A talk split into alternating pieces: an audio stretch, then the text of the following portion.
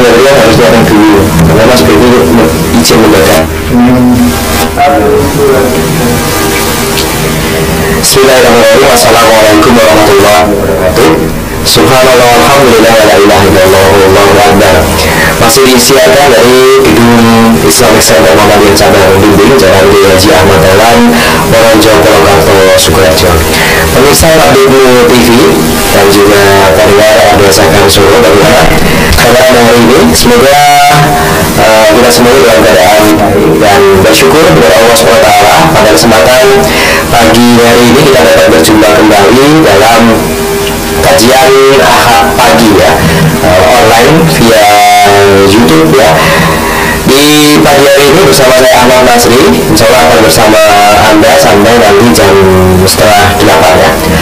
Dan pemirsa Tablighmu TV dan juga pendengar RDS FM Solo, pada kesempatan pagi hari ini nanti insya Allah kita akan bersama dengan Ustadz Sahadi Azamin ya. Dia adalah Wakil Ketua Majelis Tarjih dan Tarsih pimpinan daerah Muhammadiyah Sukoharjo dan juga Wakil Ketua Pondok Pesantren Imam Syuhodo. Nah, sebelum kita ke tema, tema yang belum disampaikan ya tadi ya. Temanya pagi hari ini yaitu terkait dengan Idul Adha ya. Bisa nanti insya Allah tanggal 31 Juli ini 2020 kita masuk di tanggal 10 Dzulhijjah dan terjajah Islam sudah bersiap-siap akan menyelenggarakan ibadah Idul Adha. Nah, kita akan berbincang atau mengkaji bersama Ustadz Sahadi Azamin terkait dengan Idul Adha yang pada tahun ini kita masih di masa pandemi ya, meskipun kalau kita lihat dari masyarakat secara umum itu masih sudah banyak yang mulai apatis ya, yang mulai tidak peduli dengan COVID-19. Tapi kita tetap bisa terus menjaga agar Idul Adha nanti juga bisa berjalan dengan lancar. Nah, sebelum kita sapa pembicaraan kita di pagi hari ini, kita akan mengajak Anda terlebih dahulu seperti biasanya untuk selalu mendukung channel kami dengan subscribe, like, dan juga share ya. Dan selain disiarkan melalui channel YouTube Tablighmu TV, siaran kita di kesempatan pagi hari ini juga bisa Anda dengarkan melalui 101,4 RDS FM Solo dan juga di streaming www.rdsfmsolo.com. Bagi Anda pemirsa dan juga pendengar yang akan berpartisipasi melalui jihad media, Anda bisa transfer ya ke rekening BNI Syariah nomor 073 587 0162 027 ya, atas nama Andika Rahmawan 85 642 127. Nah, pemirsa dan juga pendengar desa dan Solo, selanjutnya kita akan sapa terlebih dahulu Ustaz kita di kesempatan pagi hari ini yang sudah hadir di tengah-tengah kita. Assalamualaikum Ustaz Sahadi. Waalaikumsalam warahmatullahi wabarakatuh. Ya, apa kabar baik Ustaz? Alhamdulillah. Alhamdulillah ya. Sesi kedua Ustaz ya. Iya. Ini pengajian memang sudah mulai berjalan Ustaz. Iya, 60%. Belum 100% ya. 100%. Baik Ustaz, pagi hari ini kita akan membahas tentang Idul Adha Ustaz ya. Iya. Kalau di masyarakat sekitar Ustaz sendiri bagaimana nih? Kayaknya nanti untuk menyelenggarakan Idul Adha apa sudah normal seperti biasanya atau ya ada yang dibatasi? Tetap pada pembatasan, biasanya tetap berjalan di masjid-masjid masing-masing. Belum bisa di lapangan terbuka. Oh begitu ya, jadi diperkecil jamaahnya bisa ya. Baik ya, bagi pemirsa Tablighmu TV dan juga pendengar RDS FM Solo yang akan bertanya, Anda bisa bertanya melalui chat langsung ya di channel YouTube-nya Tablighmu TV.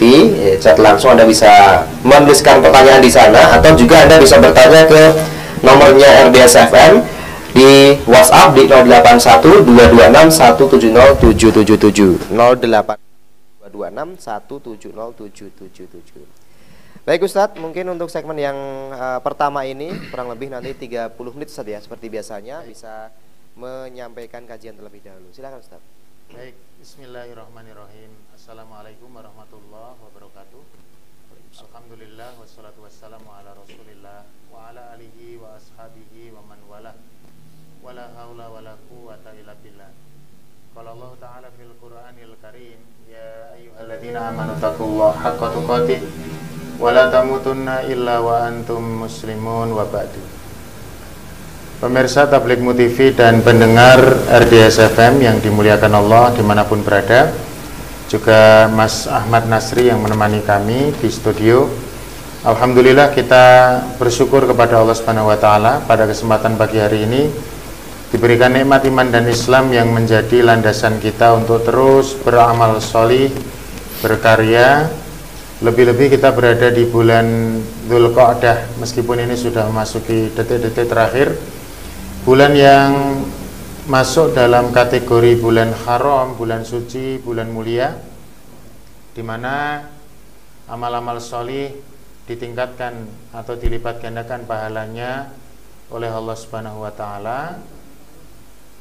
Kemudian juga dosa-dosa memang juga menjadi momok karena dilipat gandakan pula tingkatan dosanya. Maka bagaimana hari ini kita meminimalkan dosa-dosa dan terus berusaha untuk beramal sholih mengisi hari-hari kita. Pemirsa dan pendengar sekalian yang dimuliakan Allah, tema kita pada kesempatan pagi hari ini adalah Idul Adha di tengah pandemi Corona, ya. Berbicara mengenai Idul Adha, tentu ritual yang harus dijalankan oleh kaum muslimin ini menjadi sangat banyak, ya. Tidak hanya persoalan melaksanakan sholat Idul Adha saja, tetapi juga ada terkait dengan penyelenggaraan ibadah-ibadah yang juga mulia.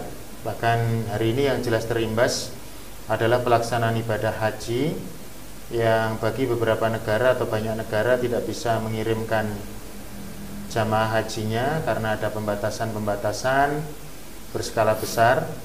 Kemudian juga tentu di beberapa daerah harus terhalang untuk melaksanakan kegiatan-kegiatan yang sifatnya syiar. Maka hari ini kita akan mencoba mengkaji, ya, bagaimana sebetulnya fenomena Idul Adha ini di tengah-tengah badai Corona, ya. Meskipun tadi sudah disampaikan oleh Mas Nasri, memang ya semakin kesini karena kondisi masyarakat kita yang berbagai macam latar belakang, ya, juga kehidupan kita yang hari ini memang harus tetap berjalan, sehingga sudah banyak di kalangan masyarakat ini yang tadi bahasanya mulai apatis, ya, mulai tidak peduli. Ini karena kondisi masyarakat kita yang protokoler terkait dengan Corona ini. Namun memang ya ada semacam kecurigaan dari sebagian masyarakat. Saya pribadi termasuk yang agak curiga, ya, curiganya tidak penuh gitu, bertanya-tanya, sifatnya bertanya, kenapa ada kesan bahwa kondisi-kondisi, ya mungkin karena memang satu sisi masyarakat ini berada pada satu kondisi di mana mereka memang dipaksa oleh keadaan untuk kurang begitu peduli dengan protokoler Corona ini, ya.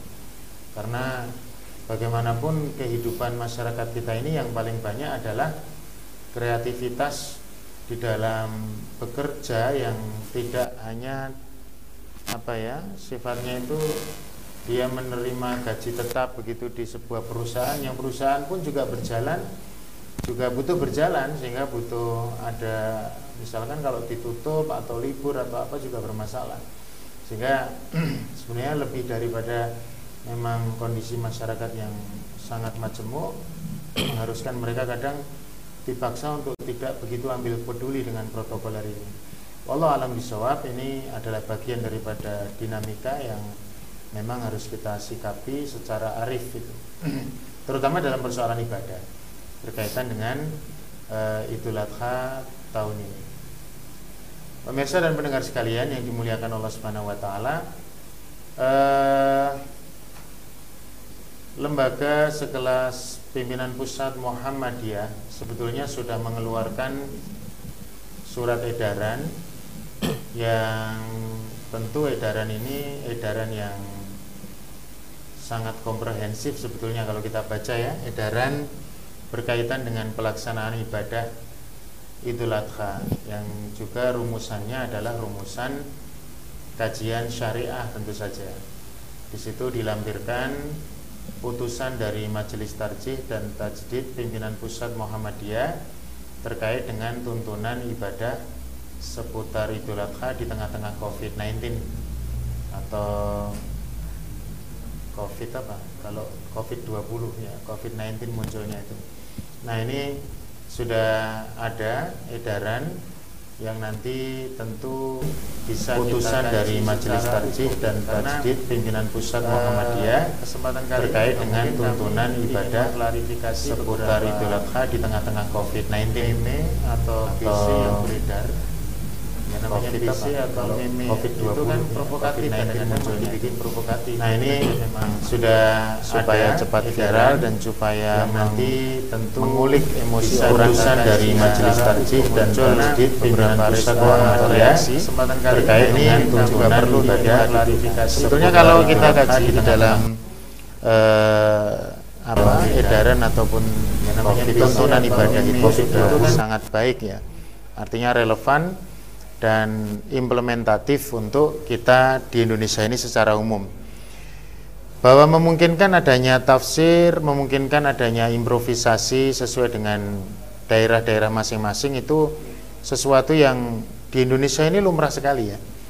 Bahkan dinamika COVID-19 ini saya melihat hal tersebut menjadi sesuatu keniscayaan.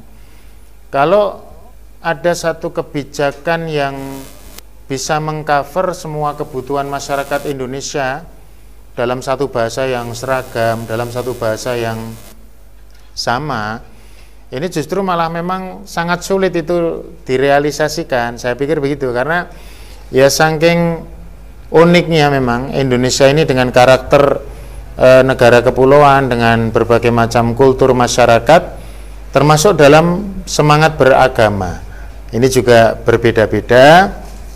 Kondisinya satu dan yang lain juga ada dinamikanya, sehingga memang yang namanya tuntunan fatwa ulama atau mungkin kalau dari pimpinan pusat Muhammadiyah tadi berupa edaran ini, jelas dia merupakan acuan umum yang sangat mungkin nanti di dalam pelaksanaan ini terjadi perbedaan penafsiran atau bahkan perbedaan eksekusi di lapangan. Nah, saya menghimbau kepada kaum muslimin dimanapun berada terhadap fatwa-fatwa, terhadap tuntunan ini supaya tidak menjadi sumber pemecah belah, tidak menjadi sumber untuk memukul saudara kita muslim. Seperti tadi misalkan beredar meme atau BC, saya nukil misalkan ya, ungkapan BC itu Muhammadiyah memfatwakan tidak perlu berkorban selama COVID, tapi dialihkan untuk membantu mereka-mereka yang terdampak COVID. Nah, jadi ada narasi yang seakan-akan Muhammadiyah untuk selama COVID ini tidak perlu nanti sunnah berkorban itu dihidupkan atau berudhiyah itu dihidupkan, tapi cukup nanti untuk menyantuni mereka-mereka yang terdampak COVID. BC, meme atau apalah ya, status atau kicauan ya, mungkin bahasanya apapun itu di media sosial itu kadang-kadang tidak utuh ya, kemudian narasinya memang dibikin provokatif. Padahal sebetulnya kalau kita melihat kepada edaran yang resmi yang disampaikan oleh pimpinan pusat Muhammadiyah, ternyata tidak seperti itu ya, bahkan sangat bijaksana ya. Kalau kita baca juga nanti mungkin cukup panjang. Satu, dalil-dalil berkaitan dengan kepedulian, berkaitan dengan ta'awun itu disampaikan. Kemudian asal hukumnya udhiyah ataupun kurban itu disampaikan. Berikut keutamaannya disampaikan. Kemudian terkait dengan mereka yang terdampak COVID ini sendiri kan juga di situ ungkapan yang disampaikan adalah melihat situasi. Bahkan jika dimungkinkan seorang muslim bisa melakukan udhiyah atau bersamaan juga dia peduli kepada mereka-mereka yang terdampak COVID, tentu tidak ada masalah dilaksanakan dua-duanya. Jadi ini contoh bagaimana hari ini umat begitu mudah diprovokasi, yang biasanya tujuannya apa? Kemaslahatannya tidak tercapai, padahal kemaslahatannya supaya yang terdampak COVID itu juga terpedulikan, dia mendapatkan kepedulian, tapi kadang-kadang kan malah menimbulkan kebencian terhadap organisasi, bahkan sampai yang menganalisa itu berlebihan, sampai mengatakan, wah, Muhammadiyah sudah terjebak teori konspirasi untuk mematikan ibadah umat Islam, ikut-ikutan mematikan semangat berudhiyah dan sebagainya. Ini mengerikan sekali. Ya, budaya literasi yang lemah, budaya membaca yang lemah, budaya tabayun yang sangat-sangat lemah di era media sosial ini menjadi satu fasilitas kehidupan kita. Ini menjadi satu hal yang memprihatinkan kita. Padahal sebetulnya kalau kita kembali kepada tuntunan, ya, kembali kepada apa yang disampaikan itu sangat bagus. Bahkan apakah harus dipisahkan misalkan antara kesunahan menyembelih udhiyah di masa corona ini dengan kepedulian kepada mereka yang terdampak COVID? Tidak harus dipisahkan. Ada kalanya udhiyah berjalan, penyembelian berjalan, pembagian daging berjalan. Mereka-mereka yang terdampak COVID itu juga kadang terlipur lara mereka dengan diberikan daging. Kadang-kadang memang hari ini, bahkan saya melihat fenomena hari ini yang terdampak COVID juga ada, ya, kita tidak menafikan itu. Tapi fenomena yang terlihat di lapangan terdampak COVID ini menjadi satu gradasi yang sangat kompleks, ya. Nanti kalau kita mau pilah-pilah itu, yang terdampak itu tingkatannya luar biasa. Ada yang terdampak COVID tapi secara ekonomi, secara finansial dia juga kesulitan, tapi budaya populer hari ini misalkan goes, kemudian dia bahasanya apa, untuk beli sepeda mengikuti tren goes hari ini dia keluar uang banyak juga tidak masalah, meskipun dia termasuk terdampak COVID. Bahkan ada seorang kepala keluarga, dia menyalurkan hobi goesnya itu, sementara anak istrinya kelaparan di rumah. Dia dengan lifestyle dia mengikuti komunitas-komunitas goes itu. Jadi memang kalau dalam fenomena di lapangan saja ternyata perlu kita memilah-milah berdasarkan gradasi yang ada. Maka dalam persoalan ibadah ini lebih harus kita berhati-hati, ya, apalagi sampai kemudian membuat meme yang sifatnya tidak utuh, kemudian dibikin narasi untuk memojokkan satu kelompok atau ulama dan sebagainya. Ini tentu sesuatu yang sangat tidak baik. Baik pemirsa dan pendengar sekalian yang dimuliakan Allah Subhanahu wa taala, secara umum bahwa pelaksanaan Idul Adha di masa Covid ini secara teknis memang sudah kita pahami, ya, bahwa ternyata kondisi di daerah masing-masing ini berpengaruh di dalam kebijakan untuk melaksanakan kegiatan Idul Adha ini. Tapi saya perlu sampaikan kepada kaum muslimin untuk jangan apatis, ya, terhadap fenomena COVID ini, bahwa hari ini zona-zona yang merah bahkan ditetapkan menjadi hitam, ada yang sudah mulai menghijau mungkin di beberapa tempat. Ini tetap menjadi acuan. Artinya begini, apa yang menjadi tugas dari gugus tugas, ya, COVID, ya, ini tetap kita hormati. Dia bukan sebagai penentu kebijakan bagi kita kaum muslimin, tidak, ya, karena realita itu menjadi sangat berbeda dengan norma, ya. Kadang-kadang memang, ya, itulah kondisi kita hari ini. Secara administratif memang ada hal-hal yang kadang-kadang berbeda dengan realita di lapangan, terutama terkait dengan persoalan ibadah.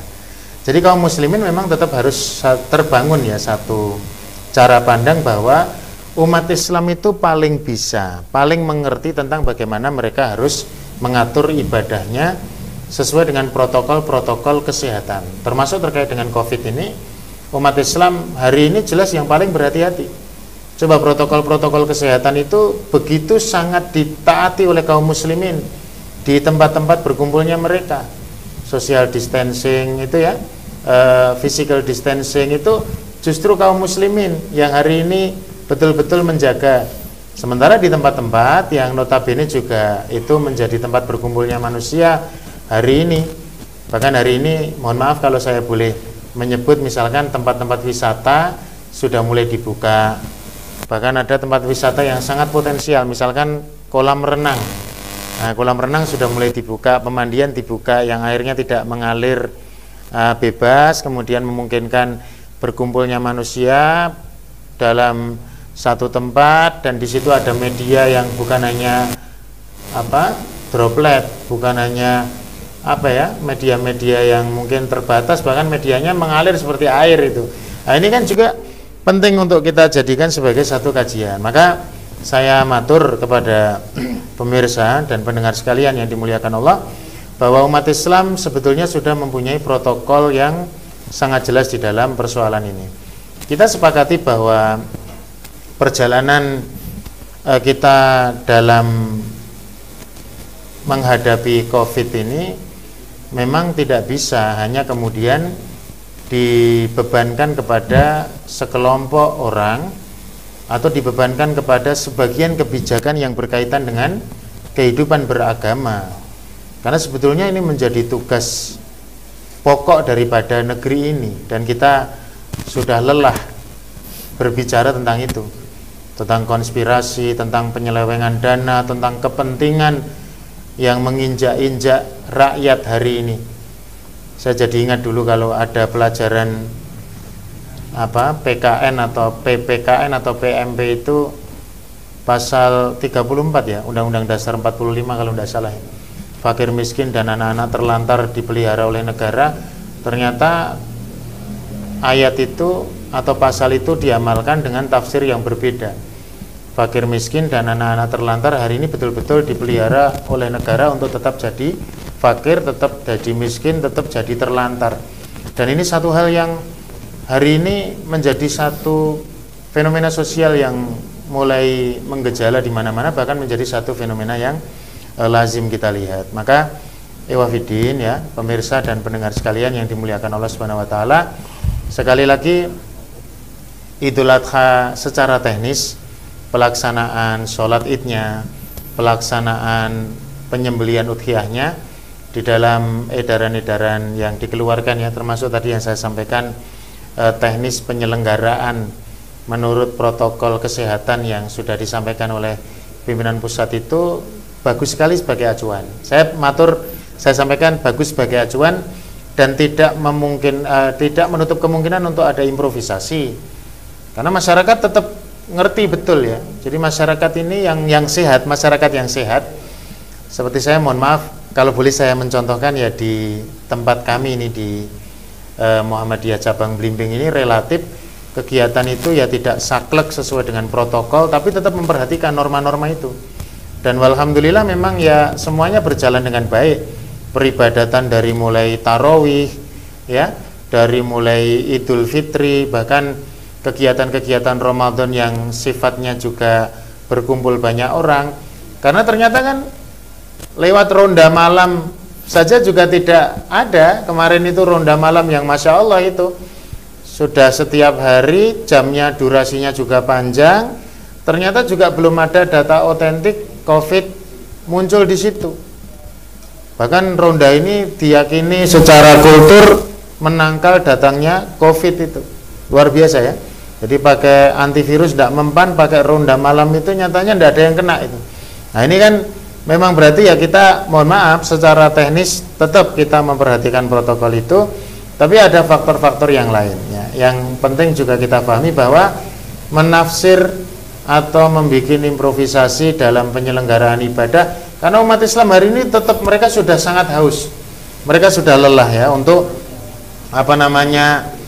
diajak ribut seputar teknis ibadah ini. Maka silakan nanti ada hal-hal yang sifatnya bisa diatur ya. Misalkan sholat id tetap bisa dilaksanakan dalam skala terbatas di masjid masing-masing, atau dalam fatwa Majelis Tarjih itu di tempat-tempat yang skalanya lebih kecil dari biasanya, di lapangan yang kecil, yang di situ dipastikan aman. Artinya dipastikan aman itu ya secara kultur, pasar di sekitar juga aman, situasi masyarakat juga aman, memang tidak ada gangguan sama sekali terkait dengan COVID itu.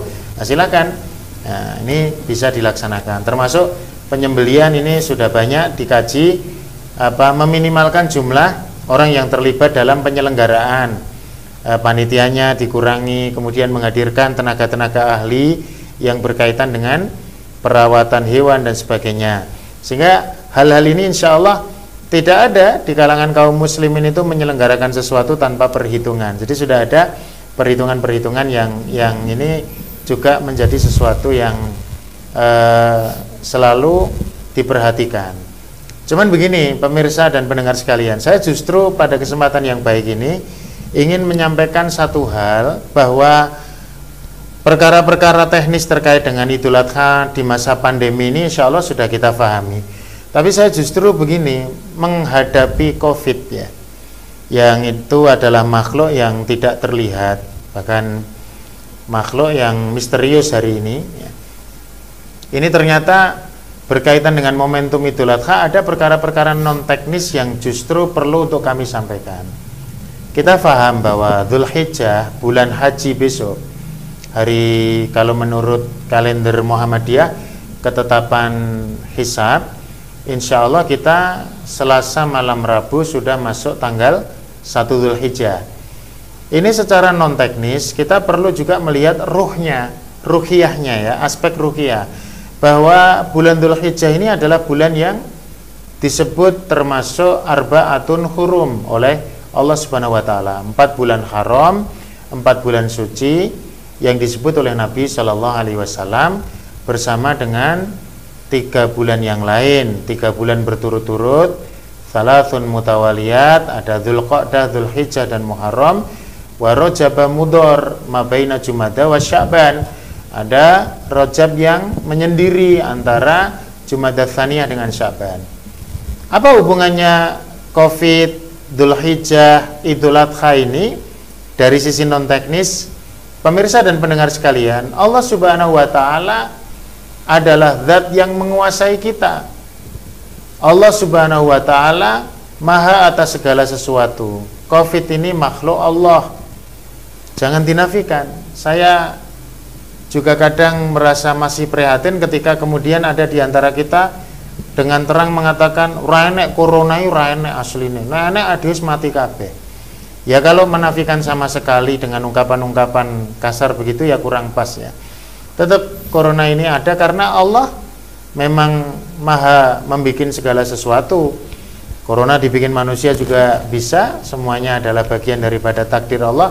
Tapi sekali lagi, keberkahan bulan Dzulhijjah ini yang datangnya dari Allah, bahkan di situ ada ritual-ritual ibadah yang memang harus kita persiapkan sejak dini ya. Hari ini kalau kita persiapan ya sudah sangat mepet ini ya.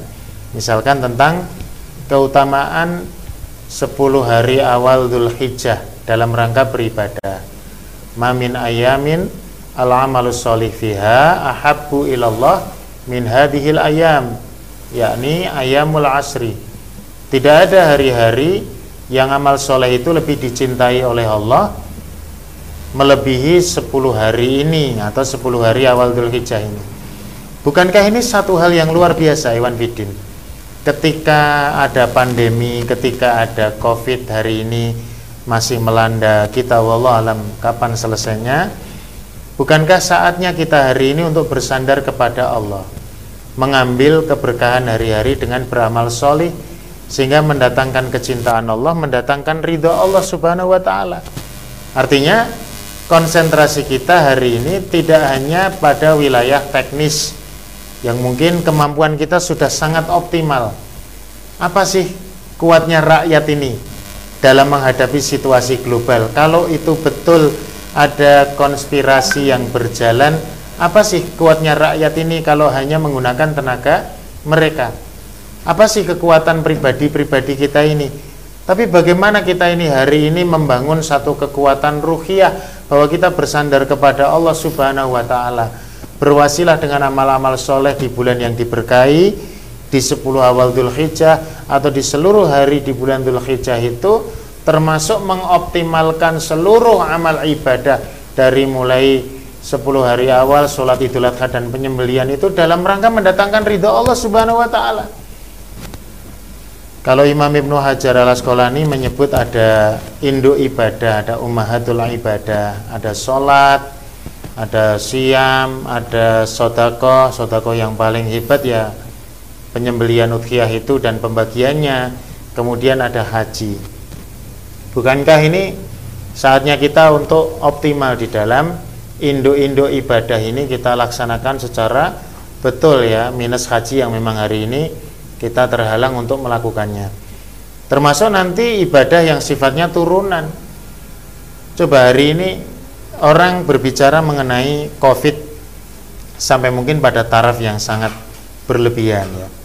Setiap hari dalil yang keluar adalah dalil tentang COVID ya, dalil tentang penyebarannya, dalil atau norma tentang bagaimana menghadapi COVID, tapi tidak pernah disandarkan kepada persoalan ilahiyah. Kenapa tidak dijadikan momentum bahwa semasa COVID ini kita harus lebih menghidupkan sunnah, misalkan bertakbir secara mutlak ya, kita sudah kaji di kesempatan tahun-tahun sebelumnya. Bagaimana fikih takbir di masa Idul Adha itu ada takbir muqayyad, takbir yang sifatnya terbatas pada waktu tertentu, pada saat tertentu, misalkan pada tanggal 9 Dzulhijjah setelah sholat subuh sampai setelah asar pada tanggal atau hari tasyrik terakhir.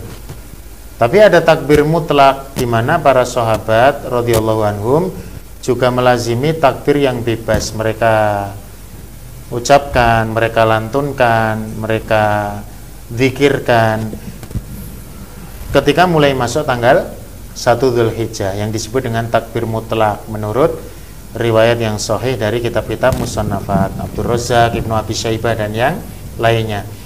Kenapa ini tidak kita viralkan gitu? Kalau COVID itu anggaplah dia adalah bagian daripada kekuatan syaitan, kekuatan jin, kekuatan musuh Allah misalkan, dalam rangka merusak kita, kita lawan dengan takbir itu.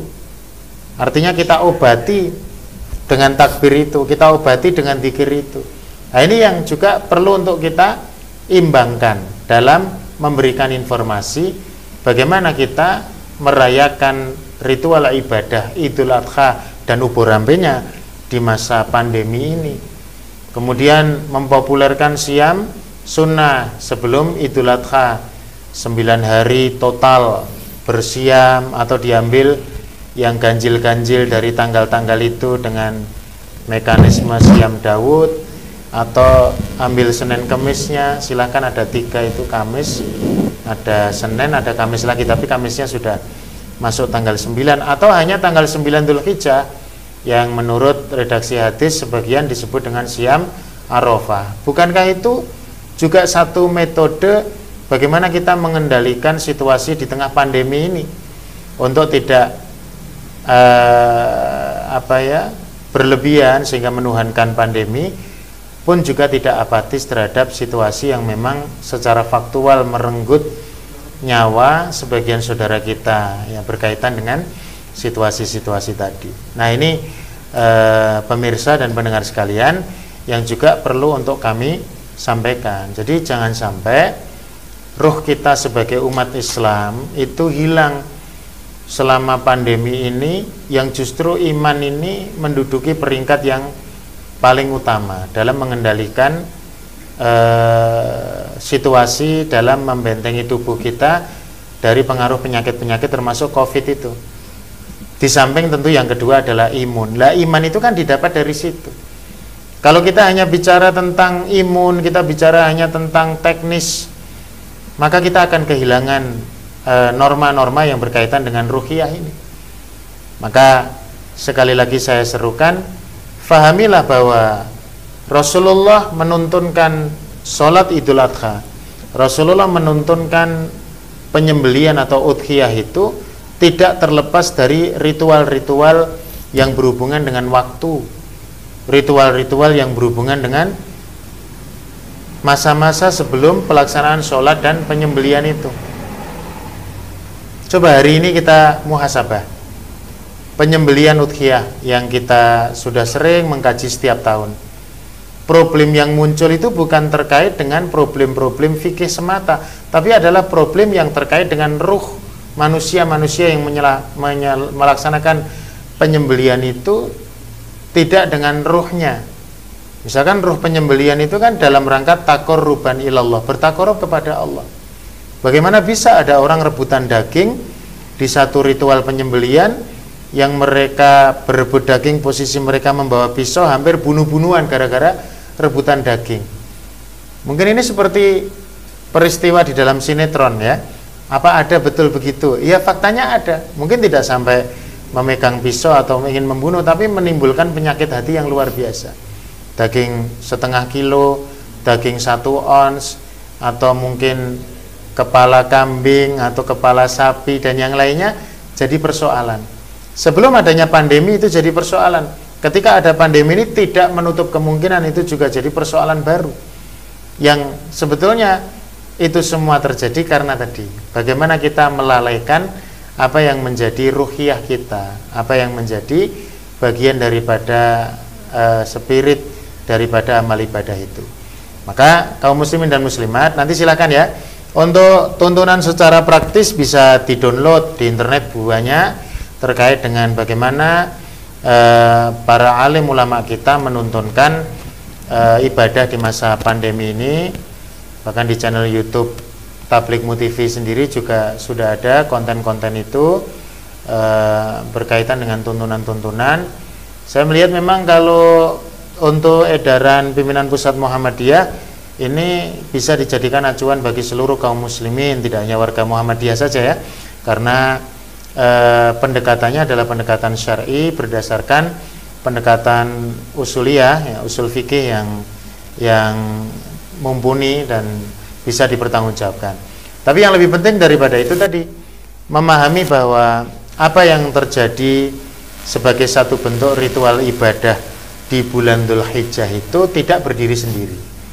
Dia juga di backup oleh ruh yang mestinya menjadi usaha kita untuk memperbaikinya di hari-hari sebelumnya atau hari-hari setelahnya, atau di bulan yang mulia ini, atau di waktu yang baik ini, sehingga betul-betul nantinya pelaksanaan-pelaksanaan ibadah itu bahasanya begini, kalau toh ini mohon maaf saya menggunakan bahasa yang sangat sederhana, kalau toh corona itu menyerang kita, yang dia juga tidak pilih-pilih menyerangnya, orang yang sudah melakukan protokol kesehatan, lah kalau tenaga medis di beberapa puskesmas atau klinik menjadi korban itu mereka kurang apa secara teknis kan begitu ya, sehingga ini kadang-kadang juga masyarakat semakin ini ya, semakin wajar kalau mereka bertanya kurang apa mereka ini dalam berhati-hati, atau bahkan mungkin ya muncul ya memang mereka sengaja dikorbankan, auzubillah min dzalik ya, untuk semakin menguatkan bahwa corona ini ada. Ini semuanya ungkapan-ungkapan ini sudah tidak akan selesai dibahas, tapi bagaimana kita seandainya betul corona itu menyerang kita dan betul-betul menyerang memang ya, kenapa tidak kita kemudian minta perlindungan kepada Allah Subhanahu wa Ta'ala di saat hari ini kita juga tidak lalai terhadap protokol-protokol kesehatan yang ada, dengan tadi memperbaiki ruhiyah kita, menjadikan wasilah bulan Dzulhijjah besok ini sebagai bulan yang barokah, bulan suci yang di situ Allah akan memberikan kebaikan kepada kita semuanya, sehingga nanti yang muncul adalah pribadi-pribadi yang bertawakal kepada Allah, bukan apatis terhadap perkembangan sosial atau perkembangan keadaan kekinian ya, tapi bertawakal kepada Allah Subhanahu wa Ta'ala, yang mana ini satu nilai yang luar biasa hari ini ya. Tawakal itu persoalan teknis kan ditempuh, kemudian seperti kata Rasulullah, ikat dulu tungganganmu itu kemudian kamu bertawakallah,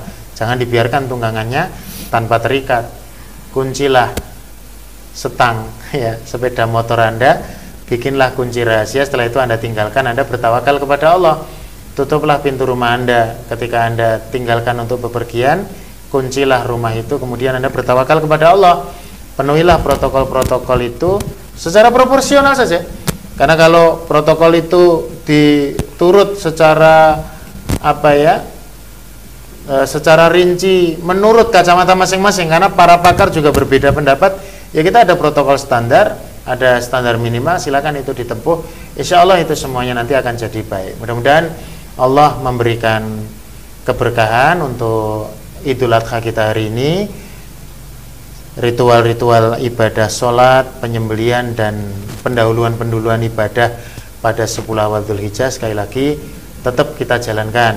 Ada kemarin misalkan pertanyaan, apakah selama pandemi ini apa misalkan ya, nanti kalau haji misalkan tidak ada, apakah juga disunahkan untuk berudhiyah atau disunahkan untuk melaksanakan siam Arafah? Itu sudah dijawab oleh para ulama ya, bahwa ibadah ini masing-masing berdiri sendiri ya, jadi kalaupun, dan alhamdulillah hari ini haji tidak libur ya, tetap berjalan, maka ya semuanya berjalan secara baik. Justru jangan ditinggalkan dalam situasi pandemi seperti ini, ritual-ritual itu semakin menguatkan kita. Mudah-mudahan bermanfaat. Untuk sesi yang pertama, waktu kami aturkan kembali kepada Mas Nasri selaku moderator. Wallahu a'lam bishawab. Ya, baik pemirsa Tablighmu TV dan juga pendengar RDS FM, demikian tadi kajian kita bersama Ustadz Sahadi ya untuk sesi yang pertama. Dan sebelum kita masuk ke tanya jawab, membacakan pertanyaan dari Anda, silakan juga kita persilahkan kembali. Anda bisa bertanya di 081226170777, di line WhatsApp ya di 081226170777, atau Anda juga bisa bertanya langsung melalui chat live ya, chat live di YouTube-nya Tablighmu, di bawah live kami bisa di komen di sana. Kami ingatkan kembali pendengar dan juga pemirsa, bagi Anda yang akan berpartisipasi dalam dakwah media melalui Tablighmu TV, Anda bisa transfer ya ke nomor rekening BNI Syariah di 073 587 0106, 073 587 0162. Pendengar dan juga pemirsa ya, kode bank 427 atas nama Andika Rahmawan. Anda bisa konfirmasi ke 0856 4212 1073. Selain melalui live YouTube pemirsa Tablighmu TV, Anda juga bisa mendengarkan siaran kita di 101,4 RDS FM Solo dan juga di live streaming www.rdsfmsolo.com. Ya, kita langsung bacakan Ustadz ya, ini sudah ada beberapa pertanyaan yang masuk. Tetapi ini sebelum kita ke pertanyaan, mungkin sedikit menyimpulkan Ustadz ya. Jadi intinya di masa pandemi yang panjang ini, termasuk ini di bulan-bulan haram Ustadz ya, Zulqa'dah, Dzulhijjah, Muharram, itu tidak, memang kita tidak melupakan corona itu, tidak apatis, tapi kita lebih mendekatkan diri kepada Allahnya, diperbanyak Ustaz ya. Momentumnya malah untuk itu. Momentumnya sebenarnya malah untuk itu. Jadi tidak menjauh, kemudian setiap hari yang dibahas tentang masker misalkan atau tentang cuci tangan, itu penting tetapi tidak harus tentang itu terus begitu Ustaz ya. Betul. Yang lebih banyak bertakbir, kemudian bertasbih, menyebut nama Allah, mendekatkan diri pada Allah ya. Baik. Kemudian ini sudah ada beberapa pertanyaan yang terkait dengan tema kita, barangkali tadi juga sebagian sudah dicuplik oleh Ustadz, tapi ini mungkin bisa lebih diperjelas lagi Ustadz. Yang pertama, Ustadz mau bertanya, ada mungkin lembaga atau orang-orang yang menyarankan Ustadz untuk mengalihkan ibadah kurban, yaitu menyembelih udhiyah itu diganti dengan misalkan membangun sarana pendidikan, membangun pesantren, atau memberikan bantuan kepada orang-orang yang tertimpa COVID atau terdampak COVID. Dan kalau menyampaikan hal tersebut sudah dinilai sebagai setara dengan ibadah kurban. Nah ini apakah hal yang semacam itu benar Ustadz, bahwa ibadah menyembelih kurban itu bisa digantikan dengan infak-infak atau sodakoh-sodakoh yang lain Ustadz? Karena mungkin ada yang beranggapan esensinya kan ibadah kurban itu berbagi. Nah ini juga berbagi di masa COVID dengan tidak dalam bentuk daging atau sembelian. Ini bagaimana Ustadz? Jadi memang tidak bisa kita lepaskan dari beberapa keadaan ya. Keadaan yang pertama, coba kita lihat bahwa secara fikhiyah, secara hukum fikih kan udhiyah atau kurban itu sendiri kan tidak disepakati kewajibannya. Artinya menurut pendapat yang terpilih hari ini yang populer kan dia sunnah mu'akkadah. Jadi memang tidak wajib. Sementara berkaitan dengan infak dan sodakoh ini ada yang sifatnya memang wajib, artinya ada infak atau zakat yang wajib, atau infaknya sebenarnya sunnah, kondisinya menjadi wajib karena keadaan tertentu yang sifatnya darurat. Tadi sudah kami sampaikan bahwa kalau secara resmi ada lembaga yang memberikan fatwa seperti itu, tentu pasti ada landasan berpikirnya. Dan ini yang paling penting ya. Kalau tadi di Muhammadiyah tidak seperti itu ya. Memang bisa dialihkan bagi mereka yang terdampak COVID, tapi dengan takaran tadi. Memang terdampak COVID itu harus ditangani dengan yang bukan daging ya. Bahkan dikasih daging saja bisa dijual lebih mahal harganya atau apalah, itu bisa sebetulnya dikompromikan. Tapi pada intinya sebetulnya seseorang yang dia misalkan hari ini ada kasus ini, misalkan di satu daerah ada orang terdampak COVID nyata di hadapan mata, dia tidak bisa makan, kalau dia tidak makan dia mati, mungkin dia janda tanpa anak, tanpa sanak famili seperti yang diliput di beberapa media. Kemudian memang itu sifatnya banyak, tidak hanya satu dua orang, sehingga kalau orang berudhiyah misalkan dia mengeluarkan uang 3 juta untuk satu iuran sapi atau nyembelih kambing, di saat yang sama ada tetangga dia di depan rumah dia, di depan mata dia, padahal uangnya ya cuma 3 juta itu. Maka di sini tidak ada persoalan sama sekali mengalihkan uang udhiyah itu untuk memenuhi kebutuhan orang yang terdampak COVID, tapi dalam situasi yang terukur darurat tadi. Jadi di sini tentu ad-daruratu tukod daru bikodriha, kata para ulama begitu. Situasi darurat itu termasuk darurat COVID ya. Darurat COVID, terdampak COVID itu harus darurat, itu tukod daru bikodriha, harus dikadar, diukur dengan kadarnya. Tidak kemudian menggunakan asumsi umum boleh dialihkan, boleh dialihkan. Maka kalau tadi sampai dikatakan untuk membangun pesantren, untuk membangun lembaga pendidikan, dan wacana ini sudah sering disampaikan oleh kalangan liberalis lama, sudah puluhan tahun, itu memang ingin mengebiri pada udhiyah sebetulnya, karena sudah ada ruang untuk yang tidak darurat, untuk pembangunan pesantren, untuk lembaga pendidikan, bahkan untuk beasiswa kader pendidikan itu sudah ada wilayahnya, bukan untuk bukan dengan cara mematahkan ibadah udhiyah yang di situ bukan hanya betul tadi ya Mas Nasri menyampaikan, memang ada orang berorientasi esensinya kan berbagi, tidak, udhiyah itu ibadah mahdoh, di situ ada nilai takorup kepada Allah, tidak hanya sekedar berbagi ya, tapi ada nilai ibadah. Maka ada kadar ya, ada kadar di mana pengalian ini menjadi sesuatu yang dibenarkan menurut syariat. Misalkan hari ini ada orang, saya hari ini tidak kurban dulu Pak, karena keluarga kami di kampung ada yang terdampak COVID ini sampai fatal sekali, bahkan mungkin dana dia untuk korban 2,5 juta, 3 juta tidak bisa mengcover kebutuhan itu. Tidak masalah, ini sama sekali tidak ada masalah, karena memenuhi kebutuhan saudara dia yang dalam kondisi kekurangan untuk dia bertahan hidup itu wajib, sementara udhiyah ini sunnah. Tentu pemirsa dan pendengar jangan sampai disalahpahami, saya juga ikut memfatwakan supaya udhiyahnya nanti dialihkan, tidak, itu pengalian itu wajar sekali ya. Cuman masalahnya di situ, ketika ada orang beramal solih, ada kepentingan, ada keperluan, dia mau beralih ke amal soleh yang lain, selalu dipersoalkan, nek ora korban malah ora dirembuk. Ini masalah ini.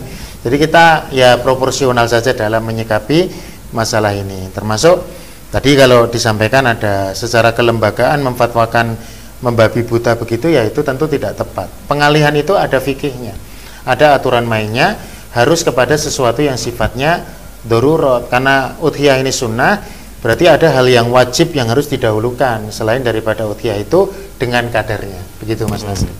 Dan kalau setidaknya yang pernah saya lihat Ustaz ya, orang-orang yang biasanya itu peduli dengan orang lain, entah itu berkurban, berinfak, itu tidak kemudian mengencapingkan salah satunya. Iya, dua-duanya ya, jalan ya. Biasanya dua-duanya jalan ya. Alhamdulillah, dimudahkan selalu. Dia kurban juga jalan, membantu orang lain juga jalan. Alhamdulillah. Ya. Sama halnya seperti kalau itu Ustaz ya. Ada kan orang-orang yang jargonnya bantu dulu Indonesia, ngapain jauh-jauh ke Suriah, ke Palestina. Iya. Biasanya orang yang bantu Palestina itu pasti sudah bantu Indonesia sudah. Ya, sudah dia makanya itu. Yang teriak-teriak itu enggak keluar sama. Malah enggak keluar sama sekali tadi. Ke dalam enggak keluar. Iya. Baik, Ustadz, ini berikutnya ada yang bertanya dari pendengar RDS, Mas Udin di Gemolong. Ini tampaknya rutin bertanya ini ya kalau pagi ya. Ustadz, di masa pandemi ini ada banyak kajian, kemudian sholat tarawih dulu mungkin ya pas Ramadan, kemudian kajian-kajian atau kegiatan-kegiatan keagamaan lainnya itu diliburkan Ustadz. Apakah ini berlebihan Ustadz. Katanya COVID-19 itu bisa dicegah dengan masker dan cuci tangan. Kenapa harus meliburkan Ustadz? Ya, dulu sudah kita kaji ya dalam kajian edisi yang lalu terkait dengan COVID. Jadi soal kajian ibadah diliburkan itu soal kebijakan lokal sebenarnya.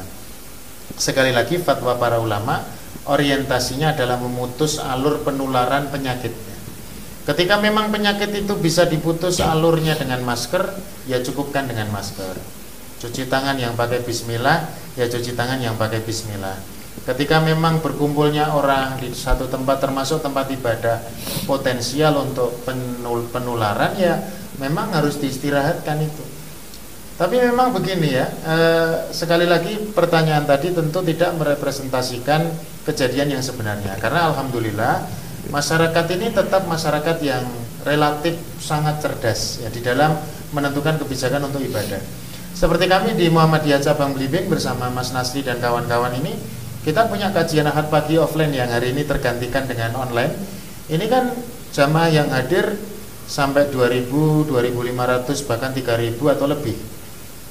Sampai hari ini belum kita selenggarakan karena memang protokol untuk ribuan orang itu sangat sulit dilakukan dibanding dengan masjid-masjid kami yang 200 orang, 300 orang, bahkan 500 orang pengajiannya sudah mulai karena relatif mudah. Satu lokasi juga dan warga lokal saja. Ya, warga lokal ya, mereka hanya warga lokal, lokasinya juga terbatas dan banyaklah protokol itu. Dan kita juga tidak menutup kemungkinan ada orang-orang yang rese memang, orang yang ganggu ketika orang berkumpul banyak. Maka sebetulnya kalau sudah ada kebijakan diistirahatkan pengajian atau sholat berjamaah itu tolong disikapi positif saja karena takmir punya wewenang di situ. Nah tentu nanti Mas Udin dan Mas Udin yang lain termasuk kita, Mas Nasri, Mas Sahadi ya, itu ketika punya masjid kan punya kebijakan sendiri ya. Dia ketika dia memang mengambil kebijakan untuk tidak meliburkan tentu resikonya kan juga ada itu.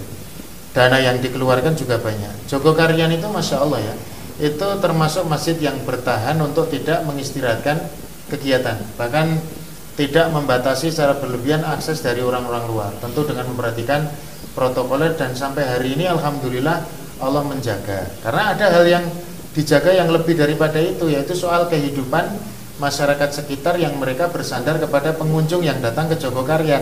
Lah pertimbangan-pertimbangan begini nanti bisa sangat kasuistik sekali pada masjid-masjid kita. Maka ya kita husnudon, jangan memperuncing persoalan ya, jangan memperuncing persoalan dengan bersuudon. Kita bayunkan saja, kenapa harus libur, kenapa harus istirahat. Kalau memang tidak beristirahat saja tidak ada masalah.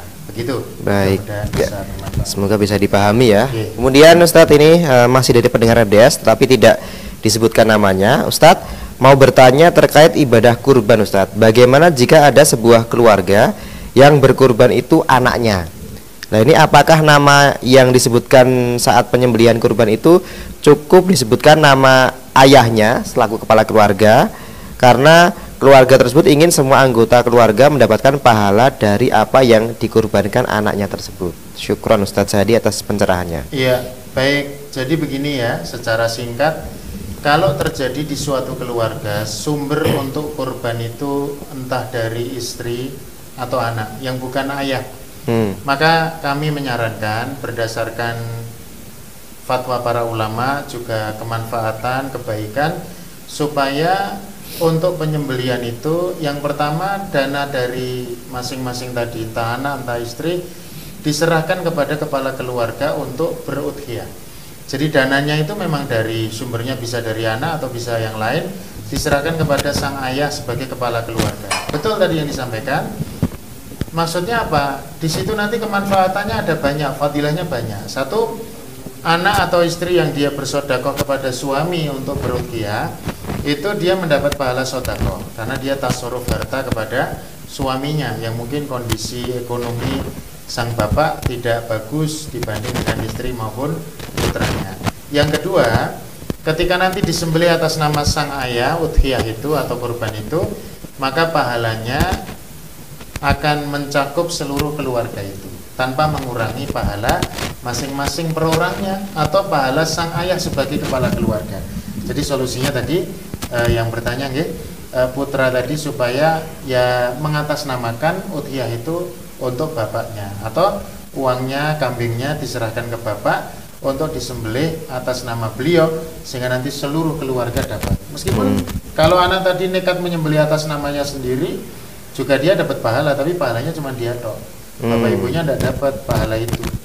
Ya dapatnya bukan dari udhiyah, tapi mungkin karena pahala telah mendidik anak bisa jadi berudhiyah. Tapi kalau ada kadang-kadang kan istri dia berudhiyah, pengen kurban, tidak mau menggunakan nama suaminya atau tidak mau berinfak untuk suaminya, alasannya duitku deh, duitku, bujuku marah yurapati sergap nyambut gawe, atau mungkin suaminya agak menyebalkan begitu, atau nggak semangat kurban gitu. Dia tidak bersemangat kurban. Sebetulnya begini, para istri yang saya muliakan, kalau sampai terjadi begitu, itu kan suami Anda, bukan suami orang gitu loh. Kalau Anda benci sama suami Anda, terus Anda mau cinta sama suami siapa? Kan begitu.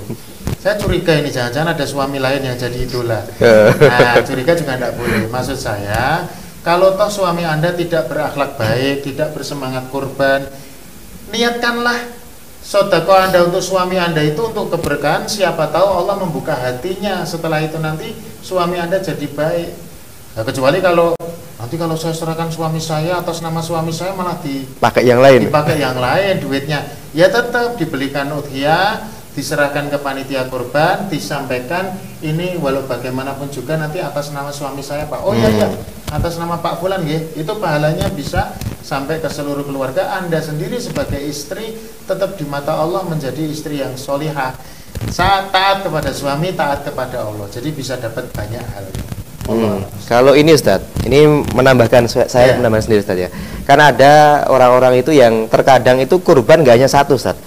Saya pernah menjumpai orang itu kurban itu di 3 tempat, ya. Nah, padahal kan dia punya anggota keluarga. Nah ini apakah dari 3 tempat itu semuanya di atas namakan kepala keluarga tadi, atau bisa dibagi? Misalkan di tempat sana nama istrinya, di tempat sana nama anaknya, di tempat sini baru nama suaminya tersebut itu, atau bagaimana Ustaz? Kalau yang seperti itu, bagi yang melakukan ritual itu, jadi dia berkorban di banyak tempat, tetap afdolnya menggunakan namanya pribadi sebagai kepala keluarga.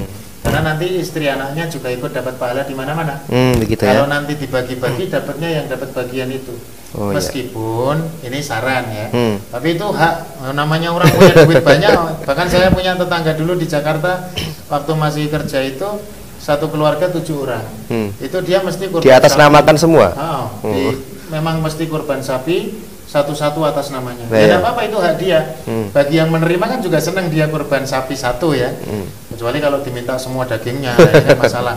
Nah, tapi kalau bisa memang karena ketentuan udhiyah itu satu sudah mencukupi, Anda bisa memberikan kesempatan kepada umat Islam yang lain atau kaum muslimin yang lain yang belum bisa berudhiyah supaya dia bisa juga merasakan berudhiyah dan bisa jadi wasilah nanti untuk kemampuan dia berudhiyah atau berkorban pada tahun berikutnya. Jadi misalkan dia korban di 3 tempat, yang 2 diserahkan ke saudara muslim yang belum bisa korban tapi sudah punya semangat mungkin ya, karena kondisi itu juga baik ya. Saya tidak mengatakan itu lebih baik memang, tapi itu juga kebaikan yang masya Allah yang luar biasa. Baik, kemudian berikutnya Ustadz, ini ada pertanyaan dari Pak Prapto dari Karanganyar, dari pendengar RDS. Ustadz, bagaimana hukumnya kurban dengan iuran? Ini kalau saya pahami berarti iuran yang tidak sesuai dengan ketentuan yang biasanya itu Ustaz. Kan 7 sapi untuk 7, unta untuk 10, kambing 1. Itu kan ya, itu sudah jelas Ustaz. Nah, ini mungkin yang iuran tidak sesuai. Mungkin misalkan ada dasawisma 10 rumah. Iuran 150.000, 10 orang 1,5 juta dapat kambing. Nah, mungkin barangkali seperti itu. Kalau yang dimaksud itu, maka memang tidak sah untuk berkorban. Kalau dalam kacamata pendidikan, sekolah-sekolah itu biasanya ada latihan korban. Satu sekolahan iuran 10.000 atau 20.000 atau 50.000 untuk beli hewan. Nah, Pak Prapto dan juga kaum muslimin, ada solusi sebetulnya yang ditawarkan oleh para ulama. Seperti orang-orang yang iuran ini, tentu dalam skala terbatas ya. Saya contohkan misalkan Mas Nasri, kasusnya dasawisma tadi, ini terjadi tiap tahun itu ada. Jadi memang mereka tidak mampu, secara ekonomi agak sulit, dan mungkin karena niatnya memang hanya iuran tadi, 10 orang iuran 150.000 misalnya atau 200.000 untuk kambing 2 juta. Alangkah baiknya jika iuran mereka ini bukan untuk iuran beli kambing, tetapi iurannya untuk beli kambing dan diserahkan secara bergilir kepada 1 dari 10 orang tadi. Jadi semacam arisan itu bukan? Ya, kalau disebut arisan nanti subuhan lagi. Oh, gitu ya. Nanti, beda urusan lagi saja. Ya, jangan arisan ya. Arisan itu jadi bahasa saja, tapi nanti jadi nggak enak. Jadi bahasanya digilirkan, yang dapat jatah untuk 10 orang tadi masing-masing. Memang nanti bisa kebijakannya yang paling tua dulu, atau yang kemungkinan meninggal duluan begitu ya. Atau bagaimana terserah itu. Karena toh nanti kalau nggak jadi dapat dia meninggal atau apa, atau berhenti juga tidak ada masalah, wong itu sudah diniatkan untuk infak sodako, kan sama-sama keluar 200.000, cuma nanti jadi berbeda. Yang masing-masing mengeluarkan uang itu dia bersodako untuk saudaranya, yang bisa dapat kambing lah, saudaranya yang dapat giliran tadi dapat lagi keutamaan, dia bisa berudhiyah secara syar'i. Ini memang butuh kelonggaran hati, cuman maksud saya wong sama-sama mengeluarkan uang, sama-sama sodako, di situ ada nilai keutamaan. Nanti kalau misalkan yang digilir pas gilirannya sudah meninggalkan, ada ahli warisnya, ada keluarganya yang lain, bisa dibicarakan. Alhamdulillah itu akhirnya berjalan di beberapa tempat yang selama bertahun-tahun begitu saja, tidak ada peningkatan. Dan dengan tapi itu sudah keutamaan Ustadz ya, daripada tidak kurban sama sekali kan. Jadi ada yang bisa berkurban akhirnya kan dari 10 orang itu, dan kedepannya ternyata perkembangannya masing-masing malah bersemangat untuk berkurban beneran, sehingga dari 10 orang memang berkurang, akhirnya hampir mungkin semuanya ya sudah bisa berkorban dalam rentang waktu yang belakangan. Baik, ini mungkin menambahkan Ustadz, mungkin terjawab dengan itu tadi atau belum, saya bacakan Ustadz ya, masih dari pendengar RDS. Ustadz mau tanya masalah udhiyah ini, bolehkah menyembelih 1 sapi itu untuk lebih dari 7 orang? Tidak boleh ya, maksimal 7. Jadi kalau di atas namakan lebih dari 7 orang tidak boleh. Ya tidak sah penyembelian udhiyahnya. Sapinya boleh dimakan halal, tapi pahalanya pahala sodaqoh biasa. Baik. Kemudian ini tambahan tadi untuk yang ayahnya menyembelih tapi sama anaknya tadi Ustadz ya.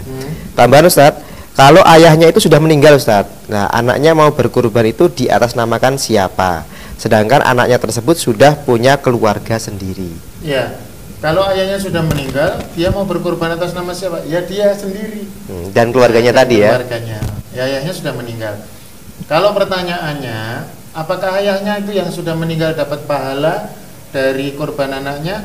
Kalau dia anak yang solih, kesolihannya karena orang tuanya, maka orang tuanya secara otomatis mendapatkan jariah dari mendidik anak itu, sehingga dia berudhiyah itu. Termasuk saat dia berudhiyah, orang tuanya juga akan mendapatkan jariahnya. Iya, jariah dari amal solehnya yang tidak terputus. Kan kalau dalam hadis yang kita hafal itu, in qata'a amaluhu, terputus amalnya kecuali yang satunya adalah sodaqoh jariah, sodaqoh yang berjalan dari putranya untuk sang bapak. Itu otomatis tanpa harus diniatkan untuk bapaknya, otomatis bapaknya dapat pahala jariah dari kesolehan anak tadi. Baik, kemudian Ustadz, ini tadi sempat saya singgung, ada yang bertanya juga dari pendengar RDS. Ustadz, kalau ada niat kita mau kasih infak ke Suriah atau Palestina, itu apakah afdol Ustadz? Karena ada yang bilang lebih baik di negeri sendiri dulu. Tolong dijelaskan Ustadz, jazakumullah.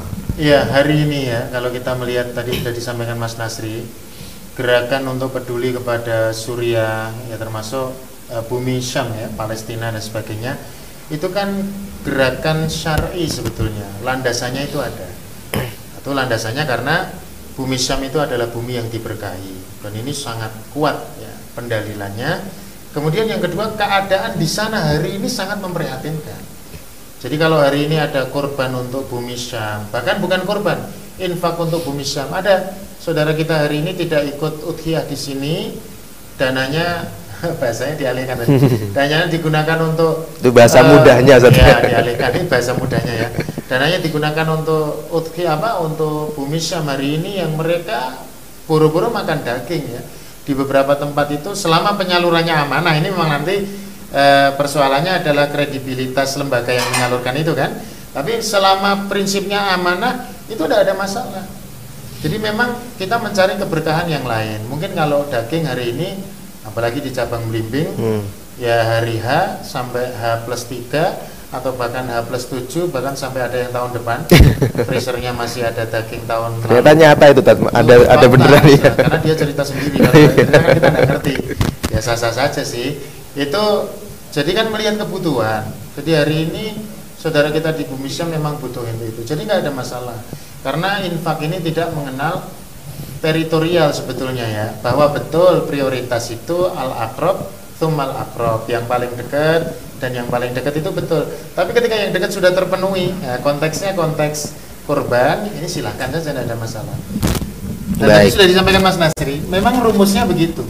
Orang yang peduli dengan dunia lain biasanya dipastikan itu, hampir pasti, bahkan kalau saya sih meyakini mesti mereka tidak mengenyampingkan barangkali atau meninggalkan atau tidak kemudian menafikan kepedulian dengan sesama yang ada di negerinya. Saya yakin betul. Dan kalau saya memang sering saat beberapa melihat orang yang memang nyata-nyata dia kalau ke Palestina, ke Suriah itu istilahnya nyahyoh-nyahyoh gitu.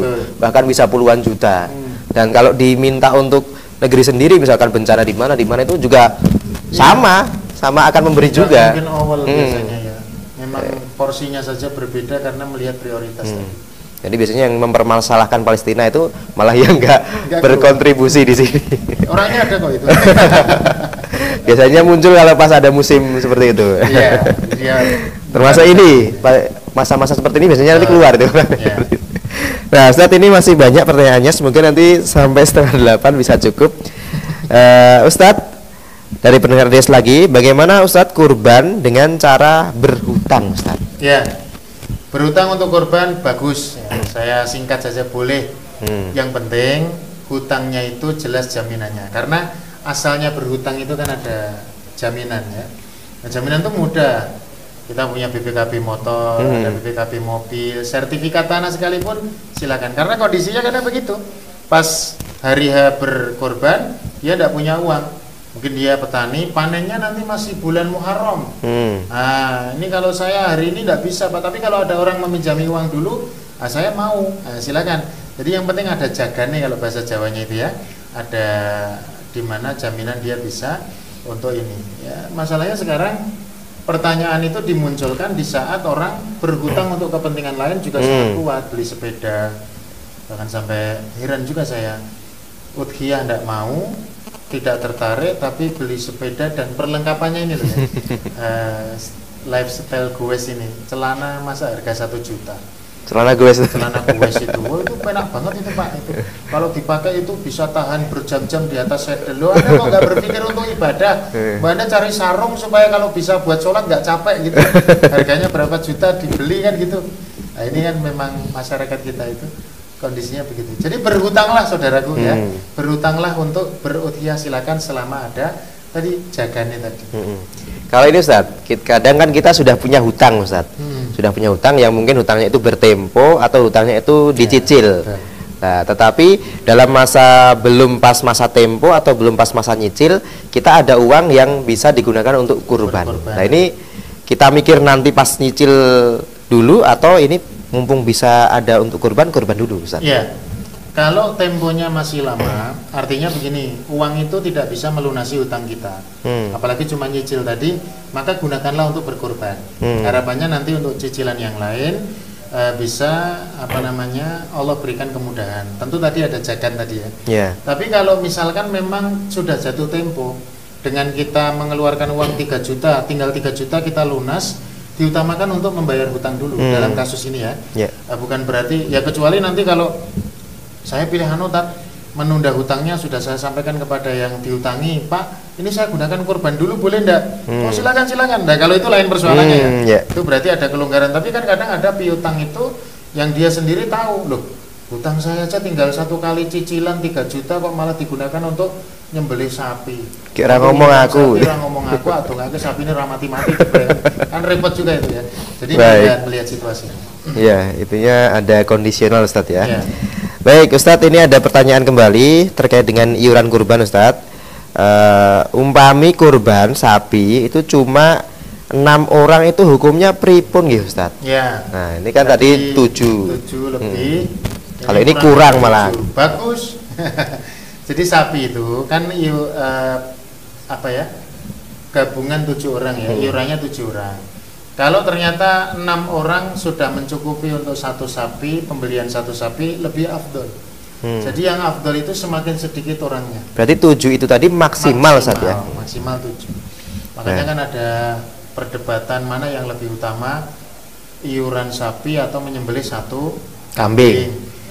Kalau dalam hadis ataupun pendapat Imam Syafi'i itu kan ada disebut misalkan al-badanatu afdolu min ma'is, misalkan ya, onta atau bakoroh afdolu min ma'is, sapi lebih utama daripada satu ekor kambing.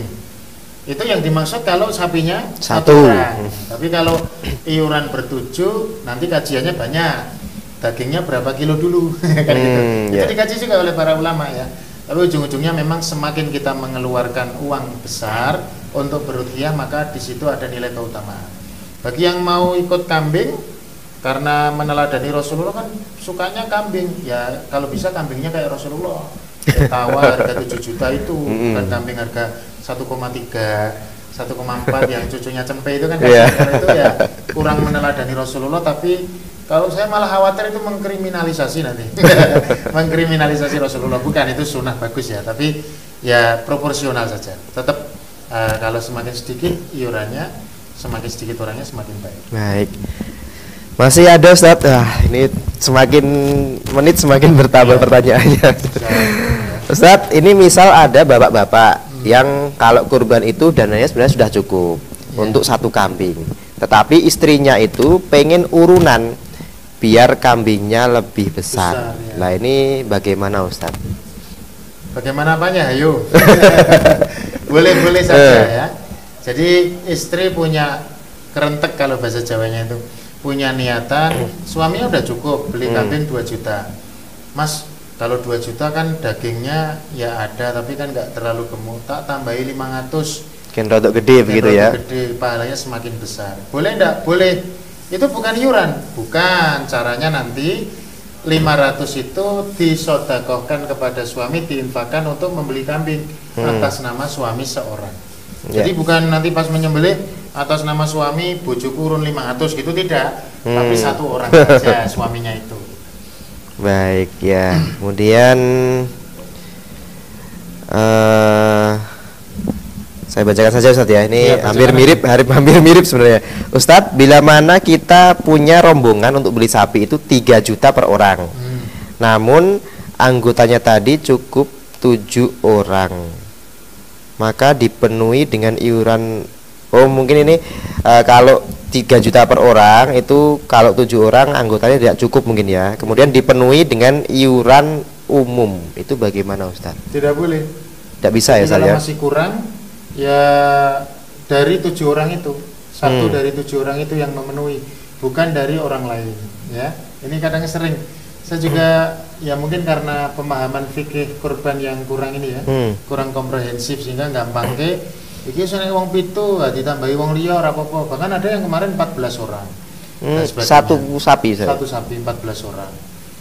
Kemudian ada misalkan gabungan 6 orang, masih kurang satu. Yang satu itu rombongan, cari orang, ketemu 1 orang, Pak.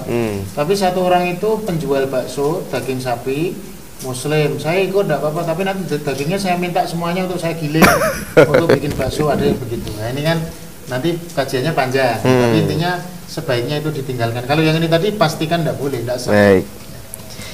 Ya ini ada lagi yang kurban namanya tadi sudah terjawab tadi Ustadz. Kita ke pertanyaan yang lain saja.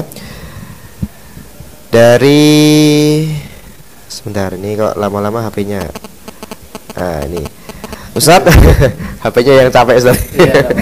Ustadz, di dalam hadis itu disebutkan ada kalau sholat id lebih utama itu dilaksanakannya di tanah lapang Ustadz ya, atau kalau dalam bahasa hadis itu di musola Ustadz dulu ya. Nah, kemudian ada sebagian umat Islam itu yang beranggapan kalau tanah lapang itu bisa diartikan sebagai jalan Ustadz. Nah, ini apakah benar Ustadz? Kalau jalan yang lapang itu kalau tanah lapang itu bisa diartikan dengan jalan yang lapang juga, karena sebagian lagi berpendapat kalau jalan itu bukan tanah lapang, Kalau dilaksanakan di jalan malah justru mengganggu orang lain, mendolimi orang yang dalam perjalanan. Yeah. Nah, ini bagaimana Ustadz ini? Yang benar tanah lapang itu ya tanah lapang, atau memang jalan itu bisa diartikan tanah lapang, yeah, atau bagaimana Ustadz?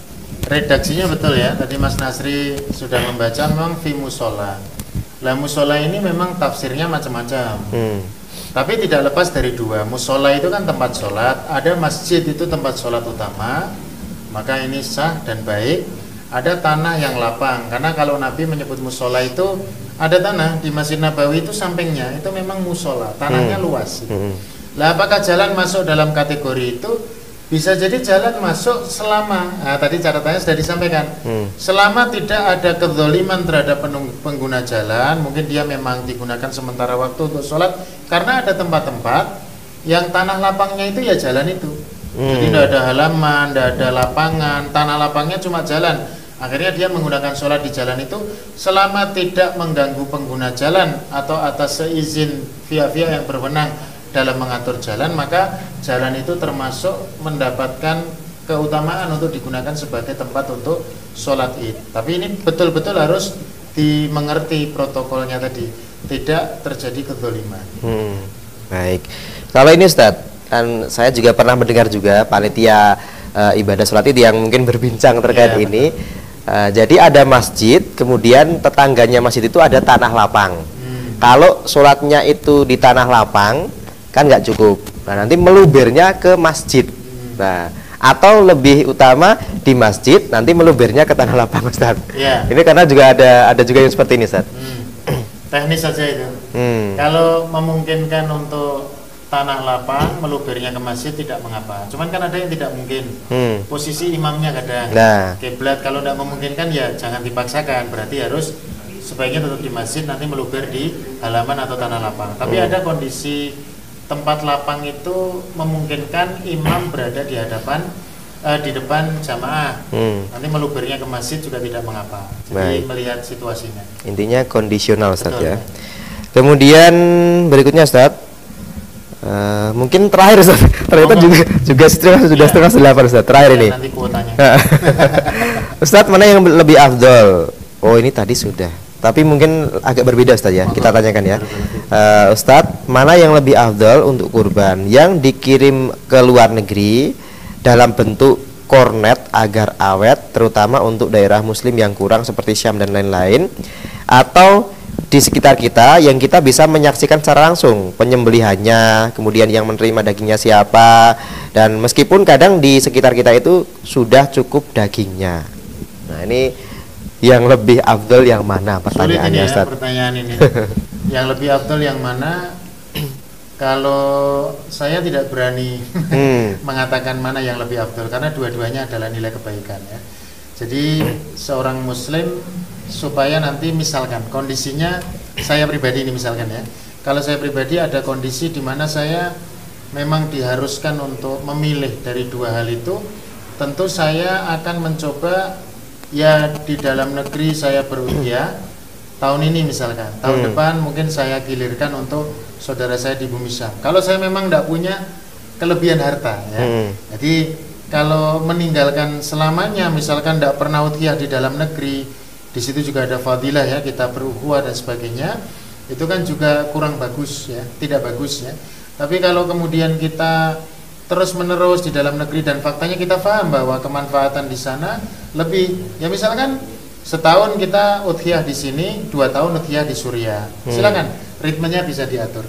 Ini saya pikir semuanya adalah kebaikan, sebab kalau nanti kita berfatwa hitam putih dalam masalah ini juga tidak bagus bagi kondisinya yang berbeda dengan kita ya. Bagaimanapun saudara kita di jauh, non jauh di sana, mereka punya hak untuk kita berudhiyah di sana meski kita tidak bisa menyaksikan penyembelihan. Jangan sampai begini, di sini kita nggak ngelihat penyembelihannya, dipasrahkan ke panitia, tidak tahu kemana dagingnya, juga tidak pernah ke sana juga kan repot. Jadi kalau memang di sini tidak ada ikatan kan kadang ya memang ikatan kekeluargaan, kemasyarakatan itu penting juga begitu.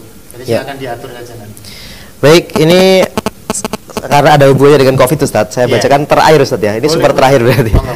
Ustadz, ini ada yang menambah syarat hewan kurban itu harus dites terlebih dahulu Ustadz, bebas COVID.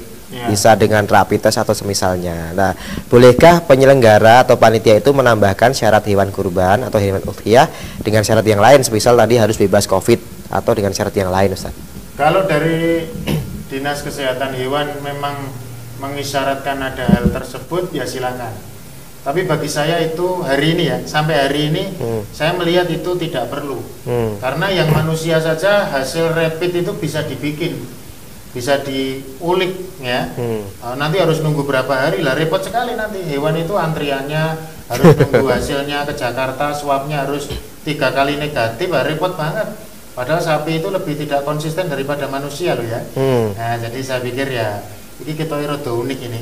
Tapi kalaupun ada dokter yang merekomendasikan itu, saya tidak langsung percaya. Harus dokter mayoritas dan dokter yang muslim waras gitu ya. Nah, kalau dokter yang kurang waras ya mohon maaf, kan ada dokter yang agak viral-viral kurang waras, kalau ngomong itu kan juga ada, mohon maaf. Ya, artinya harus lembaga yang berkompeten ya, yang berbicara. Tidak hanya panitia di sini lokal gitu, tidak. Kalau pimpinan pusat Muhammadiyah bolehlah. Itu jadi bahan pertimbangan. Tapi kayaknya belum, enggak ya sampai sekarang enggak. Tidak keluar. Berat sekali kalau keluar nanti. Baik Ustadz, barangkali itu sebenarnya masih ada pertanyaan, tapi juga sudah jam 7:30 lebih Ustadz. Mungkin bisa kita lanjut di lain kesempatan dengan pembahasan yang lain ya. Nah, sebelum kita akhiri mungkin ada pesan dulu dari Ustadz, terutama untuk menyambut ibadah udhiyah atau Idul Adha ini untuk para pemirsa maupun pendengar, Ustaz. Silakan, Ustaz. Ya, baik pendengar dan pemirsa sekalian. Saya hanya menekankan ya, besok malam Rabu insya Allah kita masuk tanggal 1 Dzulhijjah. Apapun yang antum rencanakan berupa sholat Idul Adha, berupa penyembelian, mulailah dengan menggapai keutamaan amal sejak tanggal 1 Dzulhijjah itu. Mudah-mudahan nanti betul-betul bisa menjadi satu kekuatan untuk menambah barokah, termasuk mohon maaf ya, kita menghadapi problem COVID ini. Mudah-mudahan kekuatan kita ditambah, imun kita melalui iman kita ditambah oleh Allah Subhanahu wa Ta'ala melalui kemuliaan awal Dzulhijjah. Barakallahu fikum. Baik Ustadz, terima kasih untuk ilmunya pada kesempatan pagi hari ini. Insya Allah kita masih bisa berjumpa lagi di lain kesempatan Ustadz ya. Jazakumullah khairan Ustadz. Baik pemirsa Tablighmu TV dan juga pendengar RDS FM, demikian tadi kajian kita bersama Ustadz Sahadi Azamin. Beliau adalah Wakil Ketua Majelis Tarjih Pimpinan Daerah Muhammadiyah Sukarjo, yang juga Wakil Direktur Pondok Pesantren Modern Imam Syuhodo. Semoga apa yang kita bahas dengan beliau tadi bisa bermanfaat untuk kita semuanya, terutama dalam menyambut ibadah kurban yang kurang lebih 2 pekan lagi akan kita lewati. Dan sebelum berpisah kami ingatkan kembali pemirsa dan juga pendengar untuk selalu mendukung channel kami ya, dengan subscribe, like, dan komen ya, termasuk juga share. Dan selain melalui channel Tablighmu TV, Anda juga bisa melihat atau menyaksikan siaran kami di setiap Ahad pagi ini melalui RDS FM Solo di channel 101,4 FM, juga di live streaming www.rdsfmsolo.com. Bagi Anda pendengar dan juga pemirsa yang akan berjihad media, Anda bisa berpartisipasi melalui transfer di rekening BNI Syariah di 073 587 0162, kode bank 027, atas nama Andika Rahmawan, Sekretaris Pimpinan Cabang Muhammadiyah Blimbing. Dan yang terakhir, kami mewakili segenap kru Muhammadiyah Media Center yang bertugas pagi hari ini pamit undur diri dari layar kaca Anda, dan mohon maaf apabila ada banyak kesalahan. Saya akhiri, subhanakallahumma hamdika asyhadu alla ilaha illa anta astaghfiruka wa atubu ilaik. Assalamualaikum warahmatullahi wabarakatuh. Waalaikumsalam warahmatullahi wabarakatuh.